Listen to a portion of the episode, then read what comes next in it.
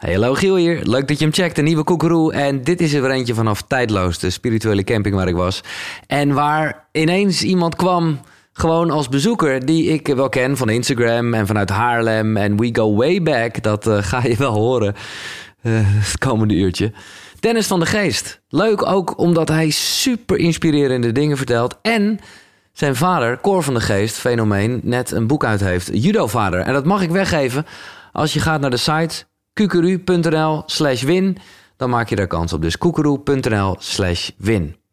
Applaus voor Dennis van de Geest. Dankjewel.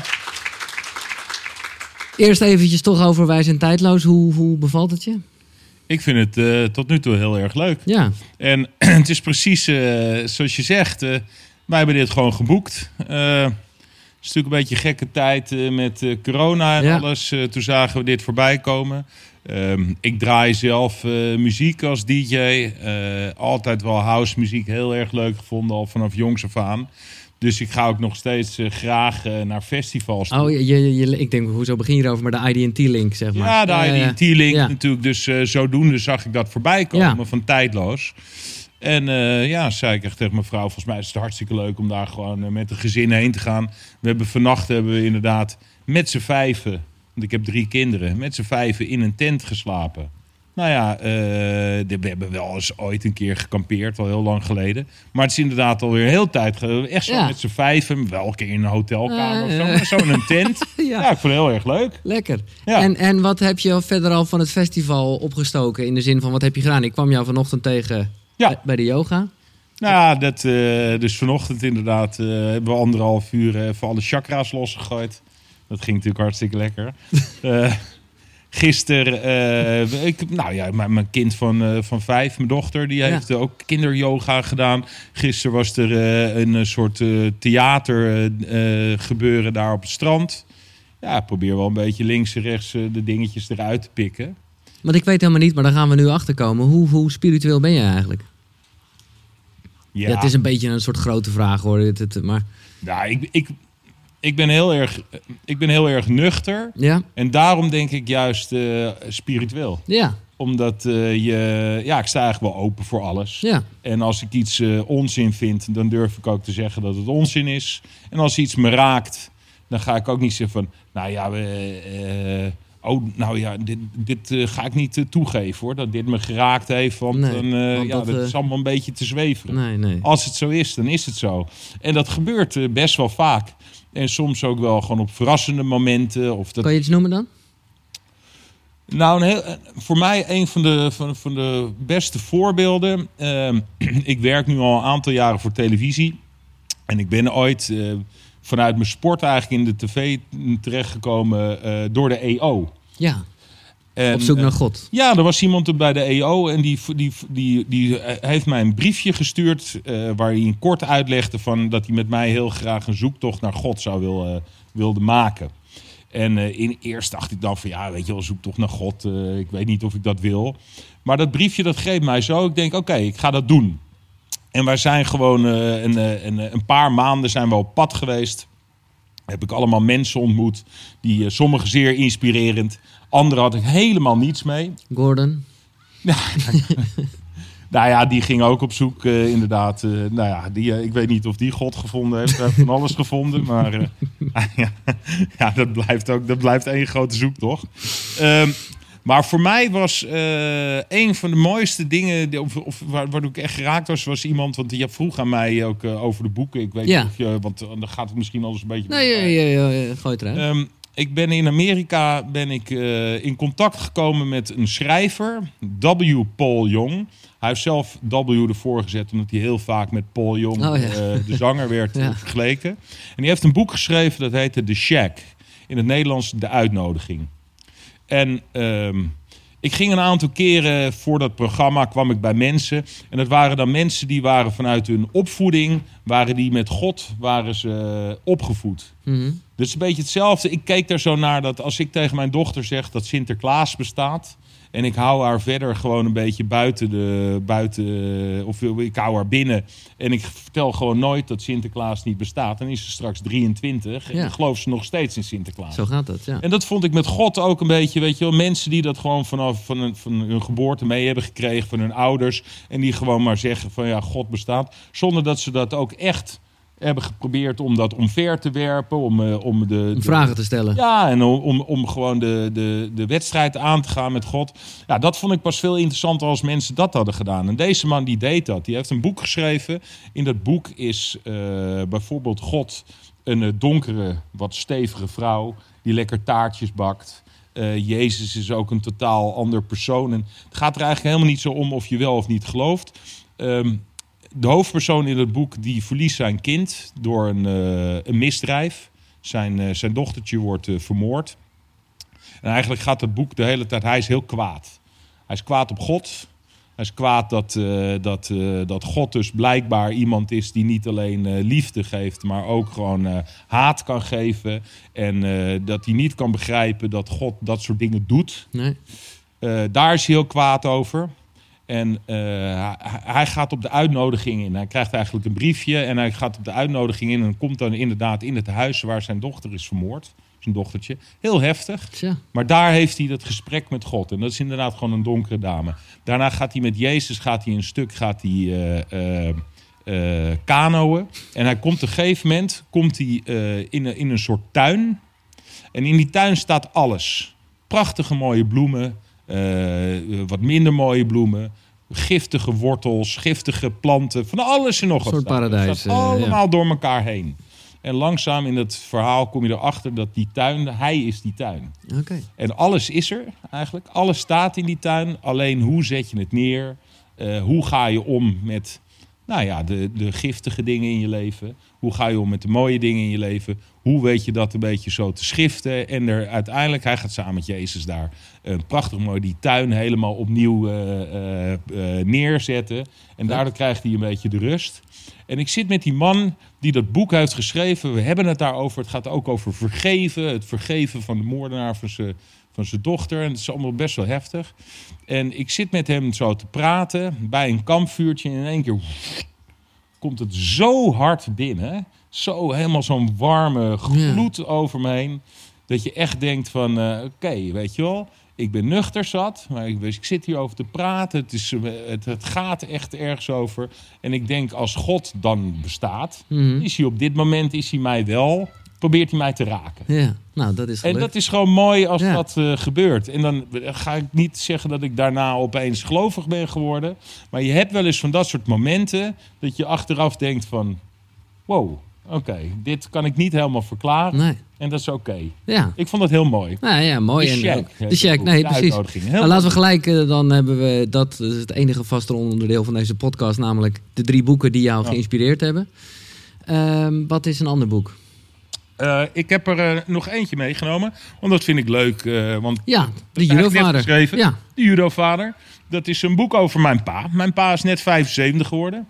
Mijn vader is ook het grootste gedeelte van zijn leven mijn trainer en mijn coach geweest. Hij en dat niet alleen, is gewoon de godfather van de Nederlandse judo. Dat kan je zeggen. Ja, hij heeft een hele grote groep mensen. Heeft hij ja, een soort raamwerk neergezet waarin het mogelijk was om je ja, talent voor de volle 100% te benutten. In Haarlem. Klein sportschooltje, daar begonnen in de jaren 70. Ja. Mijn pa is zelf uh, uh, geboren in de Kleine Houtstraat. Uh, dat is een, echt een klein straatje in Haarlem. Echt een stadse jongen. Nakomer uit een groot gezin. Geboren in 1945.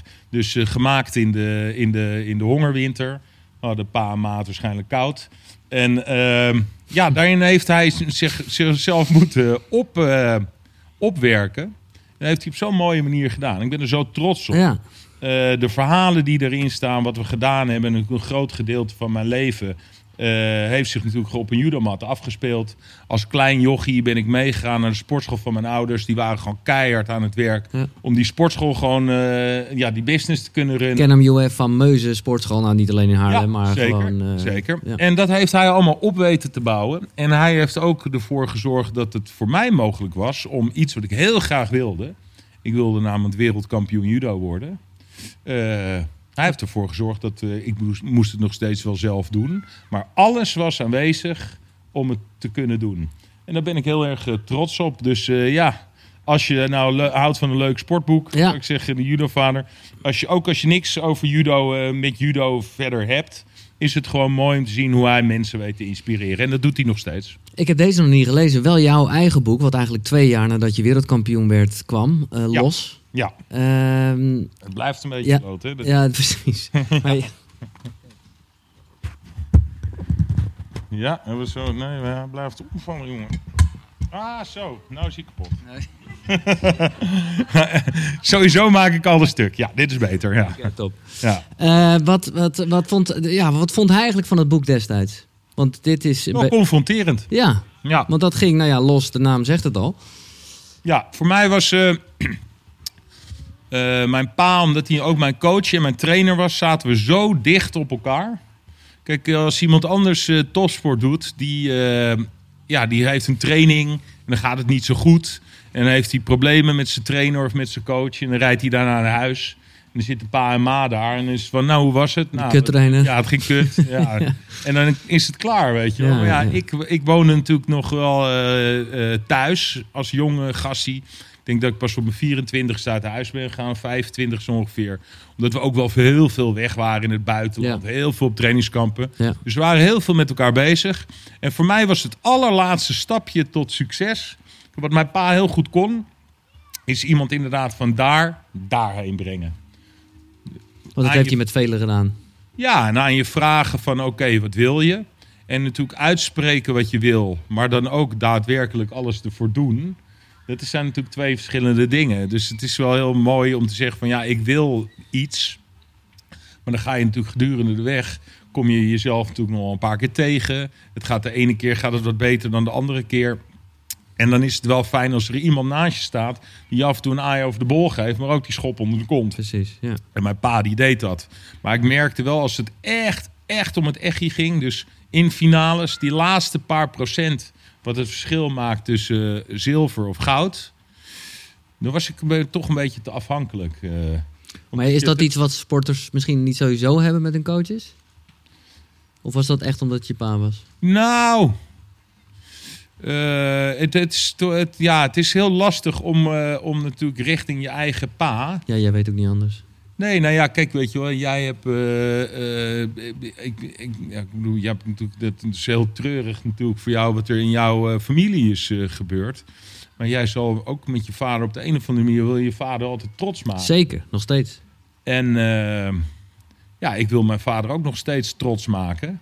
Maar ja, ik had ook wel mijn eigen dromen en doelen. En.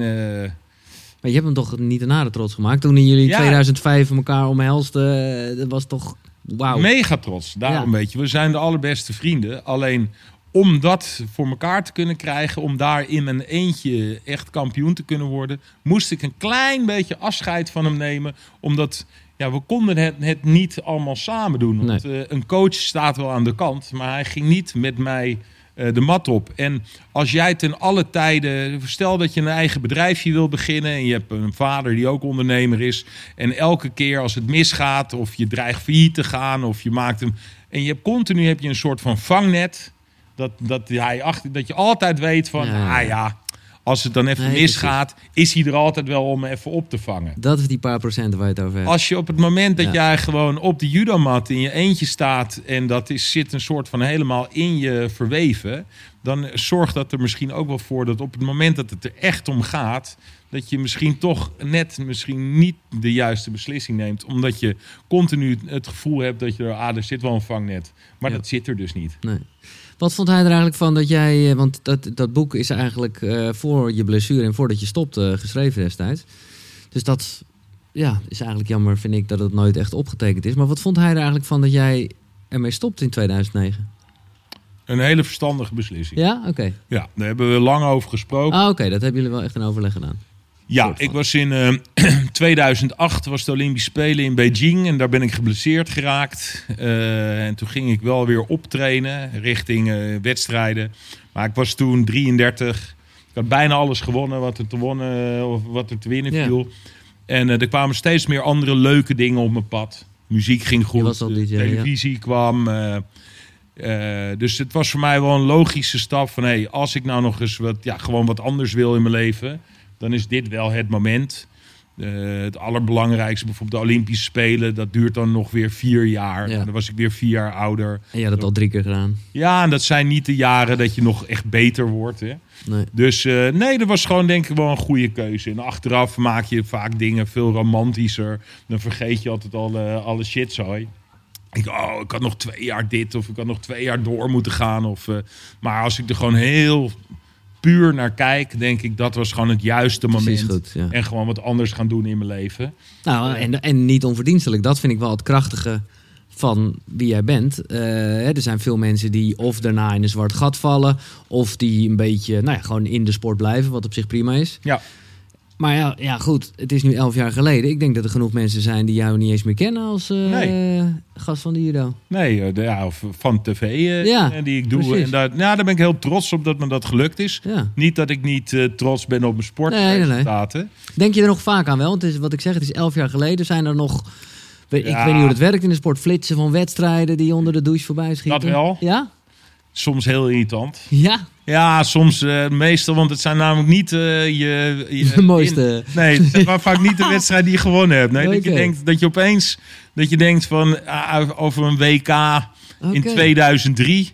Ah man, toen had ik dit moeten doen. Echt dat nog even had ik maar. Ja? Oh wow. Nou, dat kan je wel dan wel vrij snel loslaten hoor. Maar ja, dat flitst dan natuurlijk wel door je hoofd.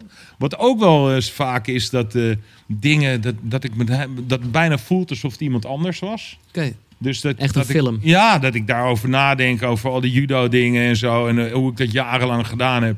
En dat het helemaal eigenlijk niet meer is, omdat ik zo'n ander leven nu heb. Ja. Dat het helemaal iets anders, uh, als, an, anders voelt. Maar mijn oudste zoon die judoot. We hebben natuurlijk nog de sportschool, daar wordt gejudo. Dus ik word dan wel veel geconfronteerd met judo, wat ik niet erg vind. Nee. Maar ik was wel op het moment dat ik stopte. Ik, ik wilde heel graag uh, wel voor televisie werken. Maar wat ik vooral belangrijk vond, was dat ik uh, voor tv ging werken, maar niet in de sport. Nee, precies. Ik wilde, ik wilde gewoon dat hokje uit. Ja, ja, ja. En, nou, en dat uh, is in Nederland fucking moeilijk. Want zoals je weet, wij, wij, denken graag in hokjes. Ja, ja, maar dat maakt het voor een hele hoop mensen ook makkelijk. Hè? Ja. Ik kan me nog heel goed voor uh, herinneren dat een van de eerste keren dat ik werd uitgenodigd voor eigenlijk een entertainmentprogramma. Want mensen kwamen er wel snel achter dat ik wel makkelijk voor een camera kon ik wel praten. Dus dan krijg je toch, ja, oké, we gaan hem een keer voor een spelletjesprogramma uitnodigen. Of Paul de Leeuw, die belde mij op. Zegt uh, Dennis van Geest met Paul de Leeuw. Ja, ik wil je heel erg graag in mijn nou, zo'n soort late leeuwshow op zaterdagavond. Zou ik hartstikke leuk vinden als je een keer uh, te gast bent. Ze nou, dat lijkt me ook hartstikke leuk kom je dan wel in je judopak? ja. Van ja, waarom moet ik in mijn judopak komen? Ja, want anders herkennen mensen je niet. Zie je, maar dat is nou juist wat ik wil. Ik wil juist dat mensen me leren kennen zonder oh, judopak. Wow, en ja. vroeg ik ook nog, ik zeg, als jij nou Pieter van de Hogeband uitnodigt. is een speedo. Moet hij dan in zijn speedo komen? nou, dat vond Paul wel een goed idee trouwens. Ja, dat, dacht ik. Ja, ja, ja. ja. ja. Maar ja, uh, uh, ja, het kost gewoon heel veel moeite in Nederland ja. om, uh, om van het hokje. Als je bijvoorbeeld in Amerika kijkt, hoe makkelijk je daar ja, een rapper hebt die ook geacteerd. Ja. En van alles en nog wat door, dwars door elkaar heen doet. En dan zien ze dat echt als entiteit dat in Nederland is toch veel, ja, willen mensen heel graag, oké, okay, jij bent specialist, uh, specialist daarin, blijf dan ook uh, alsjeblieft in dat hoekje hangen. Ja. En, nou, ik, ja, ik ben blij dat ik daar uit ben. Nee, ja, dat is echt. En ik zat gewoon even te denken, wat is nou de overeenkomst? En ik heb je wel eens horen uitleggen hoe die tussen judo en, en DJ er wel zijn. Hè? Op een podium staan, applaus ontvangen. Ja. Maar ook gewoon zeker nu in je rol als, als presentator. Ik dacht wel, hè, als het gaat, hè, je hoort hier vaak en in het leven vaak van je moet heel erg in het moment zijn, in het nu zijn. Ja. Dat is wel echt een goede van jou. Want dat is of je nou op de mat staat, of je achter een boot staat, of ook hè, de presentatiewerkzaamheden die jij doet. Dat is niet even voor een camera een eh, tekstje oplepelen. Nee, dat is met mensen communiceren, kan niet over. Dat is gewoon ja, zijn. Ja, dat vind ik ook het mooiste wat er is. Ja in het moment. Ja. En, en uh, heb je daar, uh, we kennen allemaal een soort karate kid-achtige films. Ik moest er nou, vanochtend nog aan denken toen ik jou yoga zag doen met... Nee, maar ik serieus, ik dacht misschien heeft hij dat vroeger wel moeten doen. Maar ja. heel erg zo die focus shit en zo. Nou ja, kijk, kijk, judo is wel een Japanse sport. Dus daar zit wel... daar zitten echt wel elementen. Ik, ik, ga niet zeggen dat een judo dat dat, dat dat yoga is. Maar als je een judo-wedstrijd maakt of je gaat randori maken, zoals dat heet, een oefengevecht, hmm. je in principe alleen maar bezig met de tegenstander. Die heb je vast. Je bent hem aan het foppen. Je bent zelf aan het voelen vanuit je onderbuik van uh, wat doet hij. Het is een soort van schaken, ja, ja. maar dan met elkaar uh, stoeien. Ja. En je bent, dus je hebt helemaal geen tijd om uh, over gisteren na te denken. Of, of soms komen dat soort dingen wel voorbij je. Dat is heel vaag. Ik zie dat altijd als een soort van uh, rivier in je hoofd. Weet je, dan komt er een gedachte binnen en het kolkt een keertje rond. En dat, dat stroomt er weer uit. Want de meest gekke dingen sta je gewoon te judoën. En opeens denk je aan, weet ik veel, een boodschappenlijstje. Of ja, maar dat moet weg, want voor je het weet... Ja, ja, maar dat gaat vanzelf. Ja, ja, Als je in het moment bent, want juist op het moment dat je er uh, erbij blijft hangen, ben je juist uit het moment. Nee, precies. Let it go. ja, ja, en je hebt natuurlijk dat mooie, prachtige woord flow. Ja. Wat, eh, wat, wat ik altijd wel heel ja, een mooi fenomeen heb gevonden. Omdat het is namelijk niet iets wat je... Er is geen formule voor of zo, weet je wel. Uh, uh, maar als je het een keer hebt ervaren, weet je meteen wat het is. Dat was het. Ja, en je kan wel voor jezelf, denk ik, in je leven kan je wel de, uh, de kans op flow zo groot mogelijk maken. Door wel de omstandigheden zo te maken, door met jezelf aan de gang te gaan, dat dat flow moment dat, je dat, uh, ja, dat de kans dat dat komt, dat uh, dat, uh, ja, dat, dat zo, zo, groot mogelijk is. Maar en, kan je dat nog ietsjes duidelijker maken? Want ik denk dat veel mensen zitten te luisteren en denken, ja, dat is wat ik wil, flow. Ja, voor, als, als ik het vanuit mijn sport en als ik ook hoe ik het nu doe als ik, als ik presenteer ja. bijvoorbeeld, is het, het, het, gaat toch vaak om onderbuik. Hè? Precies. Dus hier. Ja. En om eh, vanuit mijn judo, wat mij enorm geholpen heeft, is ehm, eh, het durven uitspreken van eh, als, je, als je angst hebt. Precies. Eerlijk durven zijn over dat je ergens bang voor bent. Niet wegstoppen. Niet wegstoppen, want op het moment dat je het wegstopt, op het, het, het boemerangt honderd keer groter terug. Ja. En de eerste keer dat je, als je bijvoorbeeld angst hebt, of je bent ergens bang voor. Uh, we, zijn zo, uh, uh, we zijn zo goed in dat klein maken. Van, oh ja, daar heb je nu niet zoveel aan, dus dan hou je dat klein. Maar je moet voor de gein, als je eens een keer in een, in een situatie bent, dat je dat weer eens een beetje voelt. Je voelt een beetje dat onheimische gevoel in je onderbuik, of misschien zelfs wat hoger. Probeer het eens een keer naar je onderbuik te brengen, zo net een beetje onder je navel. En laat het eens groot worden. En dan schrik je je te barsten. Maar even, hoe breng je het naar je onderbuik? Ademen? Nou ja, als je bijvoorbeeld, uh, ik zou maar wat zeggen, als je in een uh, achtbaan gaat zitten of zo. En je zit vaak dan bijvoorbeeld met je emoties, als je het spannend vindt, zit je heel hoog. In je borst. Hier ja. bij je borst. Ja. Daar kan je dat, dat gevoel, dat kan je. Eigenlijk zou je dan je hand even op je buik moeten leggen en je andere hand een beetje in je zij. Daar ergens zit zeg maar een soort van je, je, je, je, je core, zeg maar, zo, zo van binnen. Als je daarheen zakt, dan zit je hier. En dat is gewoon lekker. Ja. En als je dat nu, omdat ik ben hier nu helemaal verder Senang. Dus nu vind ik het gewoon heel lekker om daar nu te zitten. Ja. Maar op het moment dat ik bijvoorbeeld angst heb of zo, dan je gaat daarheen. Is dat heel ongemakkelijk. Ja omdat het wordt veel groter. Omdat je zo gewend bent aan dat klein houden. Ja, maar dan blaas juist, je weet je wat het mooie is? Als je dat zo groot laat worden. De eerste keer dat ik dat deed bij wedstrijden stond ik te kotsen in de, in het toilet. Oké. Want ik was zo, ik had mezelf zo aangeleerd om dat, weet je, ah, daar heb ik niks aan, dit moet ik klein houden. Toen ik dat zo groot liet worden, toen, toen leek het wel een soort boaf, ja. ontplofte. En dan kreeg ik een bak energie. Dat was heerlijk. Gewoon opgekropte, alsof die steen, alsof dat gewoon bam, ontploft. En dat is een onwijs lekker gevoel. Maar dat, je moet ervoor zorgen dat, dat je mensen in je omgeving hebt waarbij je dat durft te delen. Ja. Dus dat je echt tegen ze durft te zeggen van oké, ik zit hiermee, ik heb spanning of zo. Niet keeping up appearances, gewoon eerlijk durven zijn erover. Tot het moment dat je deelt ben je het vaak al voor 90% kwijt, ja. dat gevoel. Ja, en als het moment daar is, pak gewoon heel even en laat het maar lekker groot worden, joh. En zeg het, spreek het ook uit. Zeg, ik had ook met mijn coach, met mijn trainers, mijn paas of oh, ik ben zenuwachtig, jongen.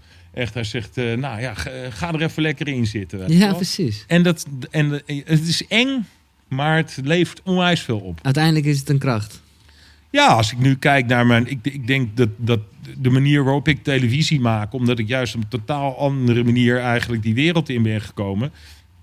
Ik ben niet tv gaan doen omdat ik bekend wilde worden. Ik, ik, ik ben bekend geworden omdat ik goed kon judo. Ja.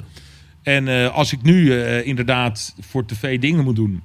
Het is veel makkelijker om tegen een regisseur of tegen een eindredacteur te kunnen zeggen: hey, als het niet goed is, Zeg het me gewoon. Ik heb zoveel verloren in mijn leven. Ik heb echt in mijn eentje op een judomat gestaan. Ik kan echt wel wat hebben. En uh, tuurlijk, ik heb ook een ego. Zodra je natuurlijk voor een uh, camera gaat staan, dan heb je dat, dat, gaat niet zonder ego. Maar ik, ik denk dat het wel belangrijk is dat je dat uit durft te spreken. Want daardoor durf ze je ook gewoon te corrigeren. En je niet met fluwelen handschoentjes aan te pakken.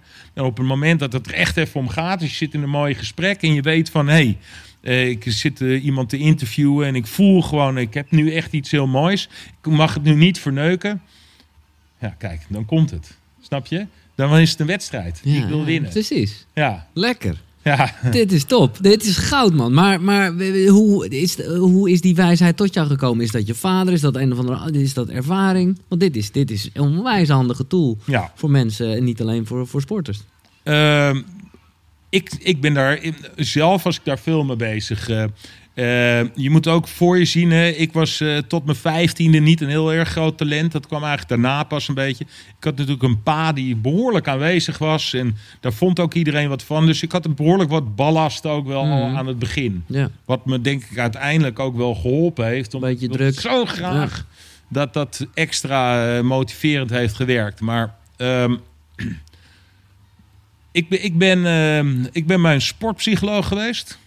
En dan ging het vooral over in wedstrijden wat voor uh, beslissingen je neemt als je, als je onder druk staat. Weet je wel, je kan vluchten, uh, je kan vechten of je kan freezen. Ja, ja, ja. Dat, uh, dat kennen we natuurlijk allemaal. Maar het is zo waar. Ja. En ik had vaak met mijn pa bijvoorbeeld. Uh, mijn pa is namelijk, als je dit leest, mijn pa die komt echt uit, weet je wel nou, je, je kent de Kleine Houtstraat. Nou, moet je dan ongeveer even 70 jaar geleden. ja. dat was gewoon, uh, weet je wat je wat zei? Bab, ja, ja, Die man heeft heel hard moeten vechten en knokken om iets voor elkaar te krijgen. Maar dus dat is ook helemaal zijn DNA. Op het moment dat mijn vader onder druk staat, Fight. gaat hij vechten. Ja. En ik heb heel vaak met hem een discussie gehad over... Uh, kijk, je hebt mensen die met een, uh, met een M60 de Hamburger Hill oprennen... En uh, tat, tat, tat, tat, En je hebt ook die sniper in de hoek die gewoon zit. Eentje, bam. Ja. Alle twee doen ze exact het, hetzelfde, zeg maar. Alleen in een totaal andere manier hoe ze, het, hoe ze dat doen. En ik denk dat je voor jezelf gewoon... De, dat het je enorm kan helpen als je weet in zo'n situatie ja, hoe je reageert. Mm -hmm. En je komt niet zo heel makkelijk in dat soort... in, in dat soort situaties. Hè. Tenminste, de, ik, dat is bijvoorbeeld iets wat ik best wel mis van de topsport. Dat was zo puur. Het was zo in je eentje op een judomat staan tegen iemand die probeert jou kapot te maken en ermee te knokken terwijl het publiek zit te kijken. Dichterbij leven kom je niet. En dan dat kan je eigenlijk bijna alleen maar vergelijken de, uh, als je bijvoorbeeld een soldaat bent en het echt om leven en dood gaat. Dat is natuurlijk dat lijkt me een vreselijke ervaring. Maar dat is volgens mij weet je dan pas Kijk, want we kunnen natuurlijk allemaal prachtig mooi erover praten. En, uh, en we, we kunnen hier, hier ook, weet je wel, die kom je, kan je best wel. Maar daar moet je heel hard wel voor werken. Om dan uh, en eerlijk naar jezelf ja. zijn. En niet in je achterzak nog een klein escape te houden. Maar gewoon echt helemaal eerlijk open durven zijn. Wat onwijs moeilijk is. Ja, ik denk, weet je wel, als je natuurlijk echt op leven en dood zo. Dan weet je pas echt hoe je reageert. En dat ga je niet heel makkelijk vinden. Maar als je het een beetje van jezelf weet hoe je in dat soort situaties reageert, dan kan je daar ook uh, ja, dan kan je, je voordeel uithalen. Ja. Want dan hoef je dus niet meer uh, jezelf een slappeling te vinden als je misschien in een uh, moeilijke situatie. Hey, dat iedereen zegt, ja, maar je moet knokken, maar je moet dit en dat. Maar misschien past dat wel helemaal niet bij jouw persoonlijkheid. Ja. Mooi man. Ik heb, de, ik, bedoel, ik, ik heb het wel vaker gehoord van angst is juist een pijl, ga er naartoe. Maar zoals jij het net uitlegt en, en ja. juist van een stoere guy zoals jij Uh, ik, ik had een Turkse judoka, daar was ik echt bang voor. Die man woog 155 kilo. Als die op me af kwam lopen, dan draaide ik me om. Dan ging net alsof doen alsof ik mijn tas kwijt was. En denk, hoop ik dat hij me niet ziet. dan kwam hij naar me toe. En dan tikte hij op mijn rug. Zei hij, Van der Gust, next. Meer Engels kon hij niet. Nou, en dan trapte hij me helemaal in de puinpoeier. En dan daarna, ik ben wel eens weggelopen... En uh, ging naar de, naar, uh, de sport uh, of, of even, even naar buiten toe. Ja. Ik ging even zitten. Zat mijn pa en een andere coach erbij. En ik zeg, toen, ik moest gewoon janken. Ik moest janken om, om te, eigenlijk twee redenen. Mijn eerste reden was, het deed echt pijn. Ja. Minor detail. Had me echt wel een beetje in elkaar gepropt. Maar het allerbelangrijkste was dat hij stond mij in de weg naar mijn droom. Ik wilde wereldkampioen worden. En ik had gewoon het gevoel, ik kan niet winnen van deze man. Ik ben bang voor deze vent. Eh, ik zou niet weten hoe ik in een wedstrijd van hem moet kunnen gaan winnen. En juist omdat ik uitsprak, weet je wel, ik zit hier dan hè, met mijn 120 kilo grote gast van, hé, hey, ik schrijf gewoon in mijn broek voor die gozer. Dat zorgde ervoor dat mensen om mij heen, de eerstvolgende keer dat ik tegen hem moest judoën, kreeg ik veel meer positieve energie van iedereen. Want iedereen wist hoe lastig het Je had het uitgesproken. Als ik het niet had uitgesproken, hadden ze het niet geweten. En juist omdat ik dat durfde te delen, was ik dat voor zo'n groot, was ik dat kwijt, jongen. Dat was, dat was zo lekker. Ja, en je won. Ik heb nooit meer verloren van die jongen. Lekker. Dat is lekker. Ja. En jaren later ben ik zijn coach nog een keer tegengekomen. En uh, die vertelde, weet je, dat uh, die, die Turkse doker, die Tataroglu. Hij zegt, weet je dat Tataroglu altijd heel bang voor jou was? Wauw. ja, dat ik zeg, dat meen je. Is toch zeg, mooi. Nou jongen, ik heb godsam mezelf opgesloten in toiletten als ik hem binnen zag komen. Ja, ja. ja dus je weet, je weet het ook vaak nee. niet. En alleen hij toonde dat heel anders. Ja. En juist in die wedstrijden heeft het mij enorm geholpen dat als hij mij bijvoorbeeld vast had een bepaalde manier, dan wist ik, oké, nu gaat hij me gooien. En in plaats van dat ik keihard ging vechten, ging vluchten. Dus dan liet ik me op de grond vallen of ik wat. Eigenlijk een, een situatie, weet je, als je het hebt over... je doet toch vechtsport en dan moet je toch knokken en zo. De beste oplossing op dat moment was niet vechten, maar vluchten. En dan wordt de wedstrijd gestopt. Nou, krijg je misschien een keer een straf voor een slechte aanval. Maar de wedstrijd gaat nog door. Ja.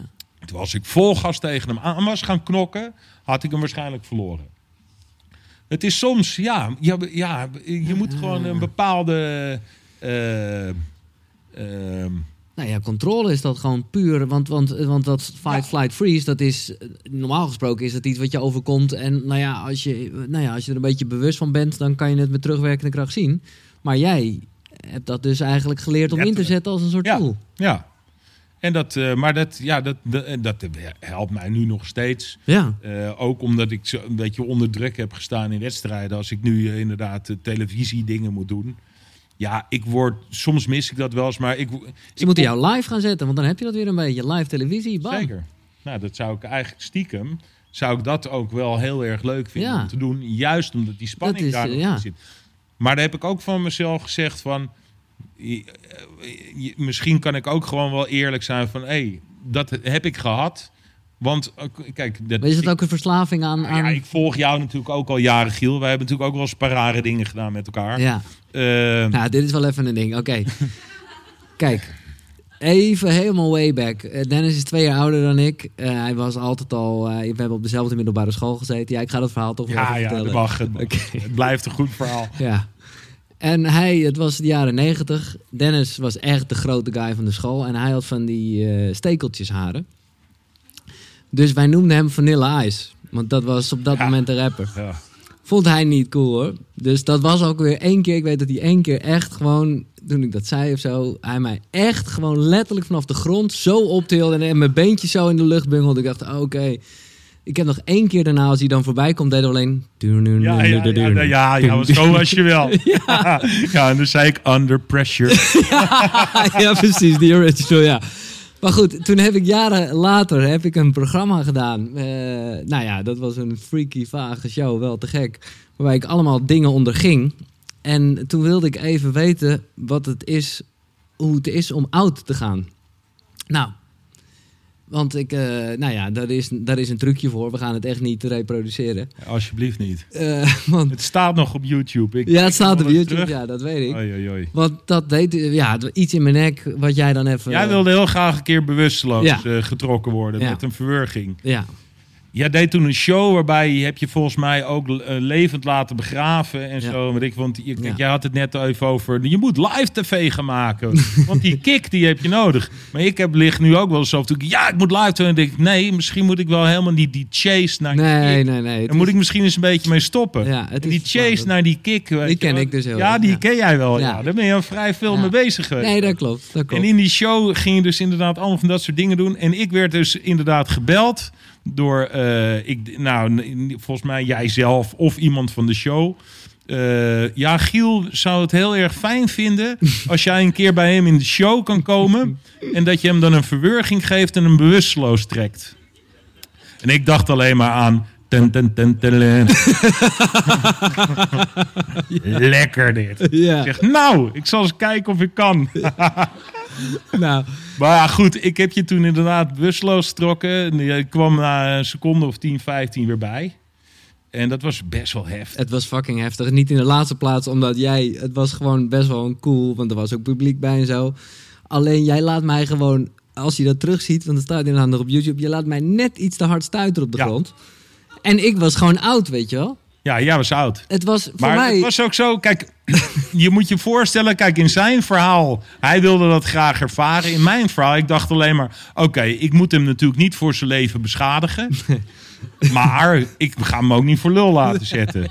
Dus ik ga hem wel echt serieus. Ja. dus ik had jou vast en ik knijp. En jij was binnen twee seconden al weg. En ik kon niet geloven dat het zo snel was. dus ik, hij neem in de maling. Dus heb ik dat iets te lang vastgehouden. Ja. Bij, bij deze nog steeds mijn excuus. Nee hoor, het maakt niet uit. Ik, het was voor, daarna voor het eerst van mijn leven dat ik een sportschool inkwam. Want ik heb een half jaar bij de fysiotherapeut gelopen. omdat, omdat ik gewoon een of andere nekhernia had. Maar goed, het was een mooie ervaring. Ik vind het toch weer mooi dat je me dat toch nog steeds uh, wil Nee, ja, nee ja, met liefde. Met liefde. En, en, en nou ja, ergens delen we dus die kick, maar misschien moeten we er vanaf, alle twee een beetje. Dat is, uh, dat nou ja dat, ja, dat lijkt mij voor jou. Je gaat nu weer te, uh, radio maken. Je, je, je, geeft net eerlijk toe dat je een periode in je leven dat een beetje kwijt bent geweest. Ja, klopt. Wat niet zo gek is, zoals je ziet wat jij allemaal gedaan hebt. En ook, nou, je hebt voor een hele hoop de shock jock, zeg maar. Nou, dat heb jij al een beetje geïntroduceerd in uh, in, in, in, in Nederland. En natuurlijk van alles en nog wat. Voor jou is het natuurlijk ook heel moeilijk, denk ik, om gewoon weer radio te maken. Radio's, weet je wat. Omdat mensen denk ik nog steeds wel van jou verwachten. Ja dat dat soort dingen moet gebeuren. Dus nou ja, luisteraars niet. Die hokjes. Ja. De hokjes. Nee, dat is man, vertel mij wat. Ja. Ik, ik durfde met deze podcast, ik heb de eerste tien gesprekken opgenomen. Ik durfde het niet te publiceren omdat ik gewoon echt dacht, ja, wat gaan mensen hiervan vinden? Want dit past totaal niet bij het beeld dat ze hebben van mij. Uh, maar ja, ik vond het zelf gewoon heel interessant. En die mensen gingen op een gegeven moment wel vragen... zeg, was een leuk gesprek. Komt het nog online? ja, en, en, toen ben ik... bedoel, nu, uh, nu is de feedback echt top. En durf ik het inmiddels. Maar dat is, uh, dat is zeker waar, ja. Ja, mooi. Ja. Dus uh, laat die kick maar een beetje zitten, man. Die verdieping is juist hartstikke ja, mooi. Nee, dat denk ik ook. Heb jij, uh, waar we het net over hadden, en dan kom je dus al wel een beetje over ademhaling en dingen. Heb je daar dus echt les in gehad? Heb je daar, doe je daar dingen mee? Of is dat echt individueel? Nee. Uh, nee, nee Kijk, ik heb een sportschool in Haarlem. Uh, ik ken hem nu waarbij we ook wel yoga geven. Mhm. En uh, ik ben er wel in geïnteresseerd. Ja, oké. Okay. ik heb nu bijvoorbeeld last van mijn heup. Ik heb een beetje milde artroseklachten en uh, veel last van. Dus ben ik dat wel aan het optrainen. Maar waarbij ik merk dat yoga en dat soort dingen, dat dat me ook weer kan helpen. Gewoon puur, weet je wel, wat meer ruimte in mijn heup en zo. Um, ik, sta, ik, ik sta wel voor dit soort dingen wel, wel, wel open. Maar heb jij bijvoorbeeld... lees er wel over, maar ik heb er niet echt training in gehad. Nee. nee.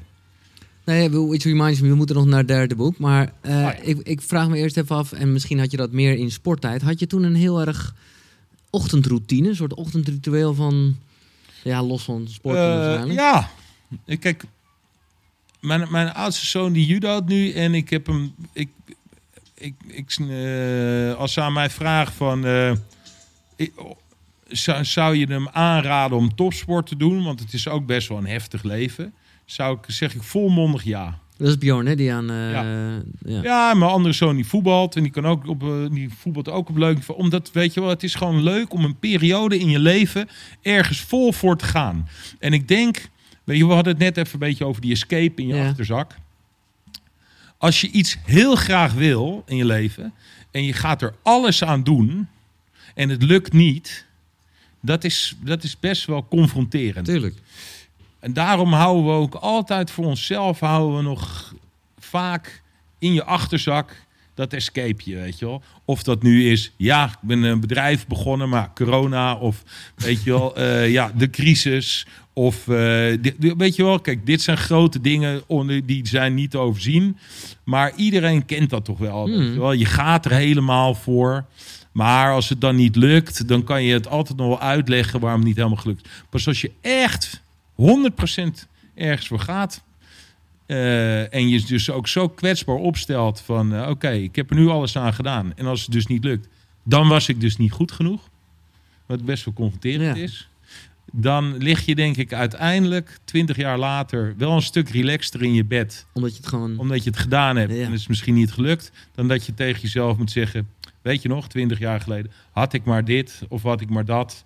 Uh, in plaats van dat tijd, excuus. Ja, ja, ja. ja, weet je wel, ik kom wel eens iemand tegen in, de, in Haarlem. Uh, ga ik wel eens een drankje doen. En komt iemand naar me toe. Ah ja, jij hebt echt... Uh, ja, ik, ik had ook een hele goede kunnen worden. ja, want ik ken je die en die. En dan komt er een beetje name dropping. En, dan, en dan, ja, maar ja, en toen... en dan komen de smoesen. Ja. En eigenlijk het enige wat hij zegt is... Hey, als de tijd nu 20 jaar terug kon, had ik het wel gedaan. Geen idee of het gelukt was. Maar je was er maar, gegaan. Ja, nee, ja, precies. En nu baal ik er eigenlijk van die stap. Dan maar gewoon doen en keihard op je bek gaan. Dus dat is, wel een tip voor iedereen. Dat is, dat is wel een tip voor iedereen. Achterzakken leeg uh, met excuses, gewoon vol gas gaan. Ja, waarom niet? Nee. Ja, weet hey, ik weet dat eh, jij ooit een tegeltje had. Ik weet niet of je het nog hebt. There's no substitute for hard work. Ja, zeker. Joe Wider. Ja. Ja. Maar dat is ook waar elke dag. Kijk, er, er is geen conditie Sinterklaas, weet je wel. Jij hebt nu best wel heel hard uh, moeten trainen om een beetje iets van een body te krijgen. En dan weet je hoeveel tijd en energie je erin moet steken. En we zijn nu natuurlijk onwijs bezig met voeding en alles. En er is er al enorm veel in veranderd. En dat vind ik echt gek om te zien. Dat mensen steeds bewuster met eten bezig zijn. Met uh, je fysiek trainen en alles. Maar als je gewoon, het is heel simpel, als je gewoon een beetje dikke spierballen wil, dan moet je gewoon uh, heel hard daarvoor trainen. Als je wil afvallen, dan moet je gewoon je leven moet je gewoon rigoureus uh, op de schop gooien. Uh, ja, het gaat een beetje, het is niet uit een potje, het is de maagballonnen, de weet ik veel wat er allemaal tegenwoordig bij verzonnen wordt. En natuurlijk voor sommige mensen zal dat het, enige zijn. Maar voor de meeste mensen is het gewoon stomweg, ja, als je iets heel erg graag wil, dan zal je daar echt heel hard voor moeten werken en als je dat er niet helemaal voor over hebt, dan moet je gewoon misschien dan maar niet zo hard voor jezelf zijn. En deal with it. Ja. Ik wil ook wel uh, nog uh, een sixpack op mijn 45ste.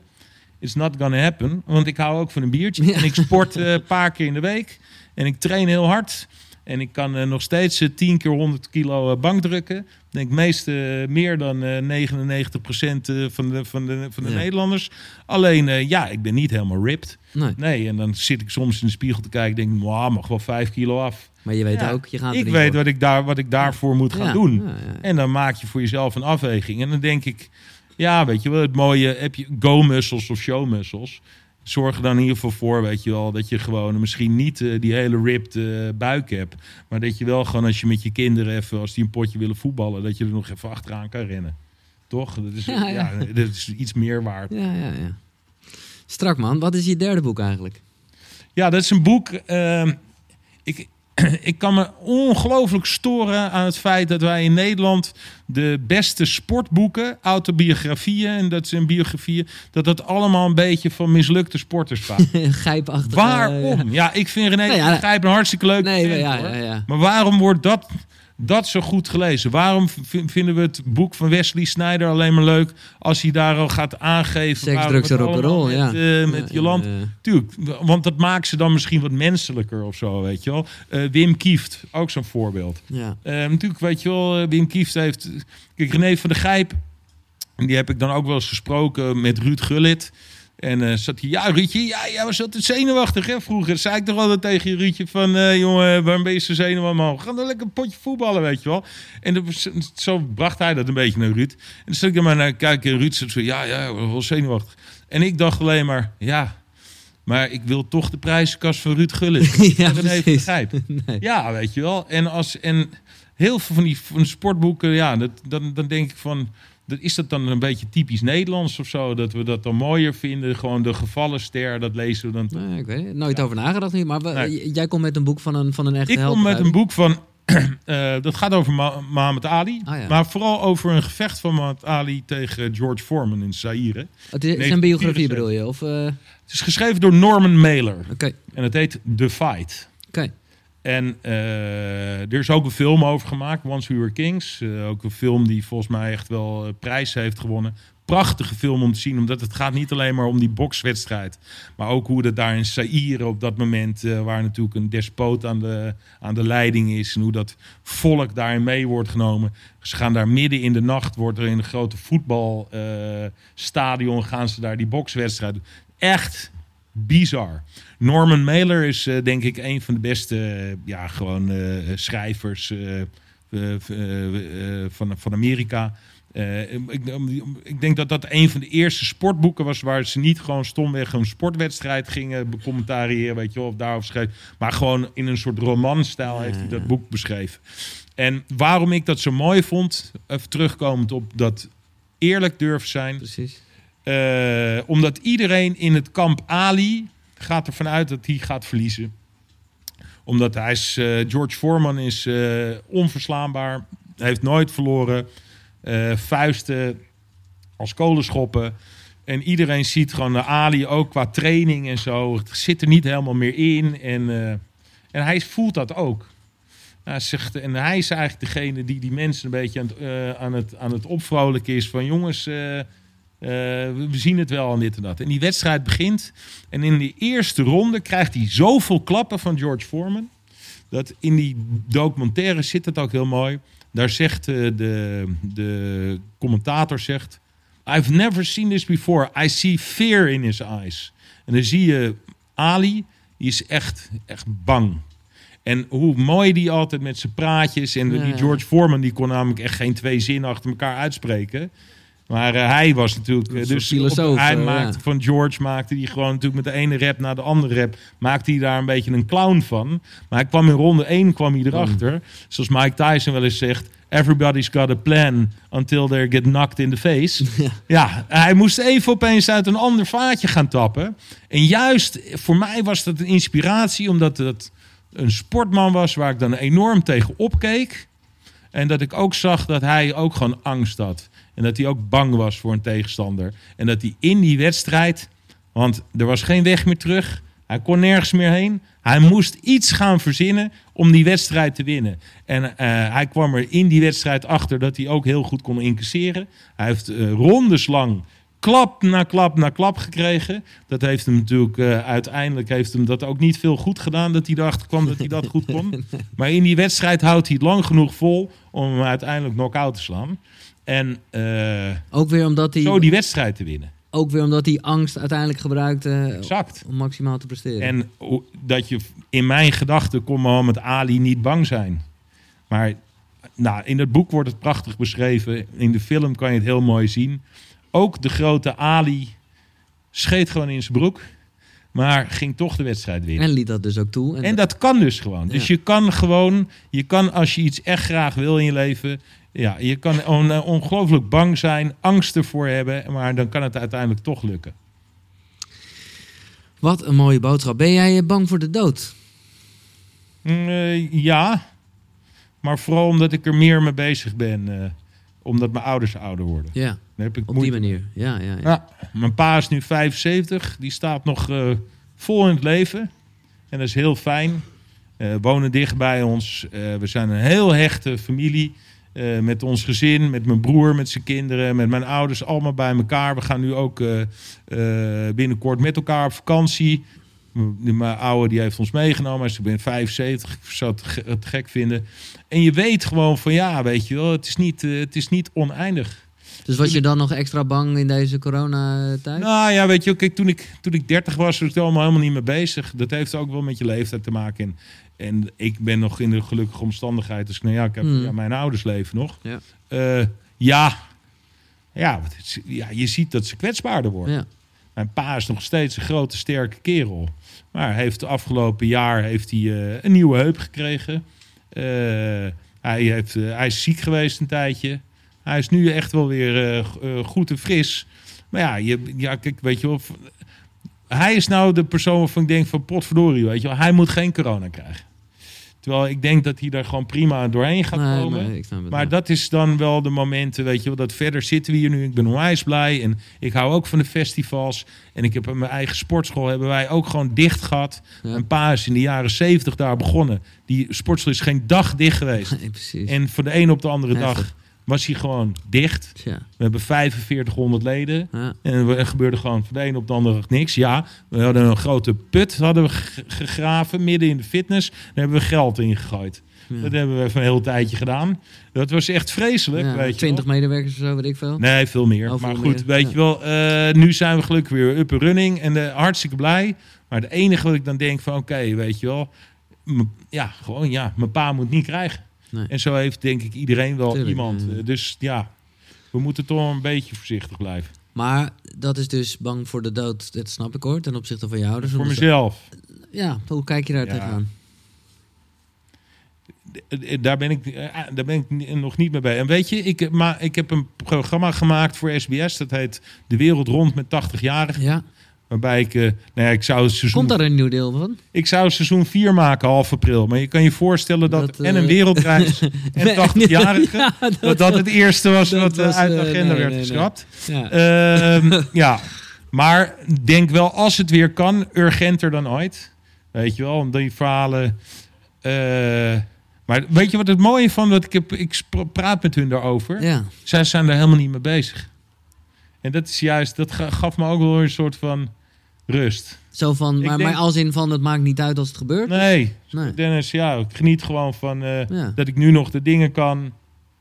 En uh, dus uh, verspeelde energie, joh. Ga lekker gewoon genieten van het leven. En, en ja, ik vond het wel, wel mooi om dus te weten van... oké, ik, heb, ik heb daar dus nu last van, mijn 45ste. Ja. Maar dat gaat dus niet erger worden. Nee, dat wordt alleen minder. Ga je dat wel ja, omarmen, denk ik. Ja. Ja, maar nou, voor mijn gevoel doe je dat, maar dat is meer omdat ik jou hier zo zie met je gezin en, en, en al jarenlang met Sina ja. uh, happy, waardoor ik gewoon denk van, nou ja, als iemand de rust gevonden had. Ja, ja maar dat heb ik wel. Maar ik probeer ook wel, ja, ik, ik, ik geniet maximaal uh, van dat soort uh, dingen.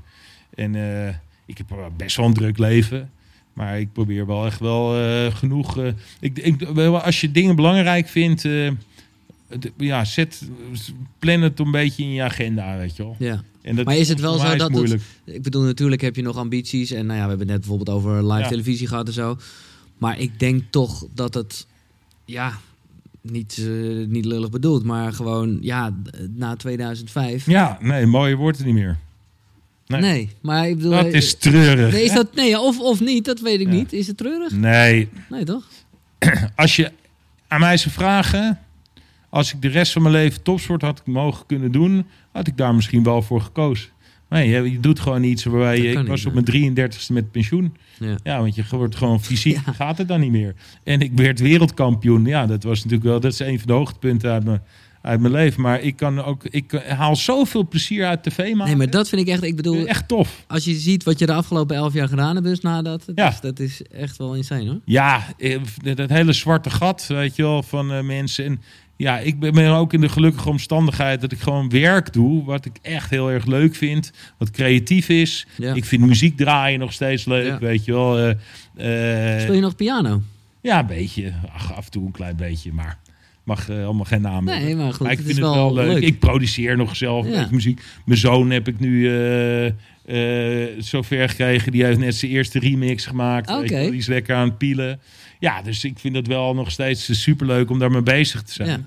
Ja. Um, maar ja, weet je, kijk, de ultieme heftigheid van in je eentje op een judemat staan. Ja, dat gevoel, dat zal ik niet meer zo snel ergens mee krijgen. Dus ja, waar we net over hadden, om daar dan achteraan te gaan jagen. Nee, ik kan er enorm van genieten. Van, Zoals ik zeg, ik heb nu net twee dagen heb ik, uh, uh, een pilot opgenomen voor Taxi, dat oude programma. En gewoon met mensen in een auto zitten. Ook weer in het moment zijn. Elk mens heeft een prachtig mooi verhaal. en daar gewoon uh, ja, proberen om gewoon een mooi gesprek te hebben. Heb jij nooit drugs gebruikt, die shit? Want dat is natuurlijk wel een soort vervanging voor... Ja, we zijn bekend...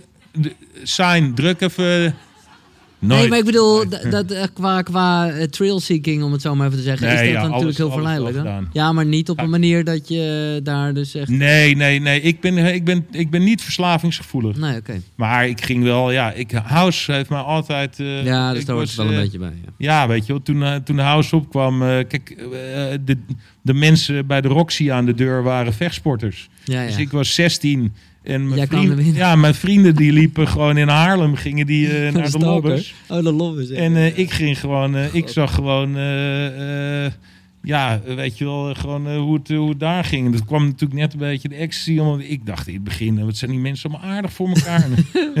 warme, zweterig gebeuren hier. Ja, ah, oké, ah, oké, ja. Nee, dus ik heb dat altijd ook wel leuk van. Nee, maar... Ook, weet je wel, dat moet iedereen voor zichzelf weten. Maar ik vind, dat kan echt wel af en toe uh, iets uh, extra's zijn in je leven. En als je af en toe misschien op een festival of op een ander moment zoiets doet. Het enige waar ik een beetje moeite mee heb, is dat tegenwoordig een hele hoop mensen niet meer zonder uit kunnen. Precies. En dus, dus is uitgaan is een... Uh, is een, uh, oh, uh, een gelegen, oh, want dan kunnen we drugs gebruiken. En dat vind ik wel een beetje jammer. Weet je wel? Kijk, is zonde ook eigenlijk van, van de echte connectie met mensen en zo. Ja, en, en gewoon van als je dat dan eens een keer doet of zo op festival en je timet het een beetje goed en de juiste DJ draait en het feest, alles klopt en je bent met de juiste mensen omheen, dan kan het iets onwijs moois zijn. Wat uh, echt een mooie ervaring is. En als je dat elke week uh, opzoekt, uh, nou ja, dan wordt het volgens mij allemaal een stukje minder. Ja. Duidelijk. Godsamme Dennis, ik wist het al wel, maar wat een mooi mens ben je toch. Maak een applaus voor Dennis van der Geest. Dankjewel. Echt top. Ja, was echt leuk. Dennis van der Geest. Uh, bedankt voor het luisteren. Meer informatie vind je op de site koekeroe. Koekeroe, ja, kukeroe.nl slash win. Dan maak je dus kans op het boek Judo-vaders of een andere leuke prijs die je daar kan uitkiezen. Vergeet vooral niet te delen dat je hebt geluisterd en graag tot de volgende. Zonnegroet. Hoi.